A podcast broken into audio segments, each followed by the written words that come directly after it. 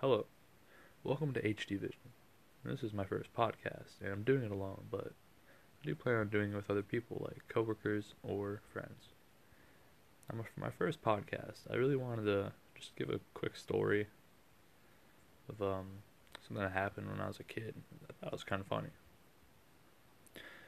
So, uh, as an idiot 12 year old and being a skateboarder, um, made some dumb decisions. And this one time, I went to go get into some spot to go skate in, and there was a barbed wire fence. And my dumbass thought, hmm, why don't I just throw a jacket over this and climb it? 12 year old mind, I was like, yeah, that sounds like a good idea. As a 17 year old, I'm thinking, why? Why the hell would you think that's a good idea? Now keep in mind this is a really thin jacket because you know those higher end like jackets like primitive or like Calvin Klein. They're thin. It's really cheap material, but it's expensive because it's a brand name. So uh, yeah, threw that over. It was a uh, what was it? So I think it was a Spitfire or like a DGK hoodie. Those are this is skate company type stuff.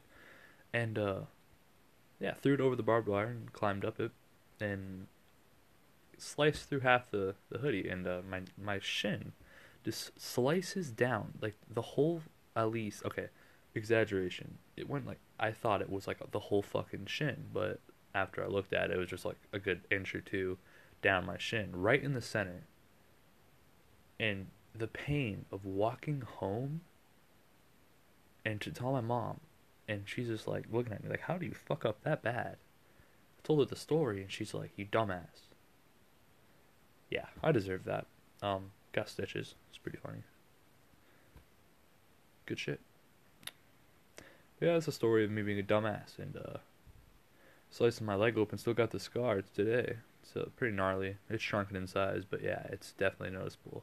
And every time someone notices it when I'm in gym shorts or something at the gym or going on a run, I'm like, yeah, you want to know the story behind that one, huh? Yeah, that was pretty funny. All right, thanks for listening.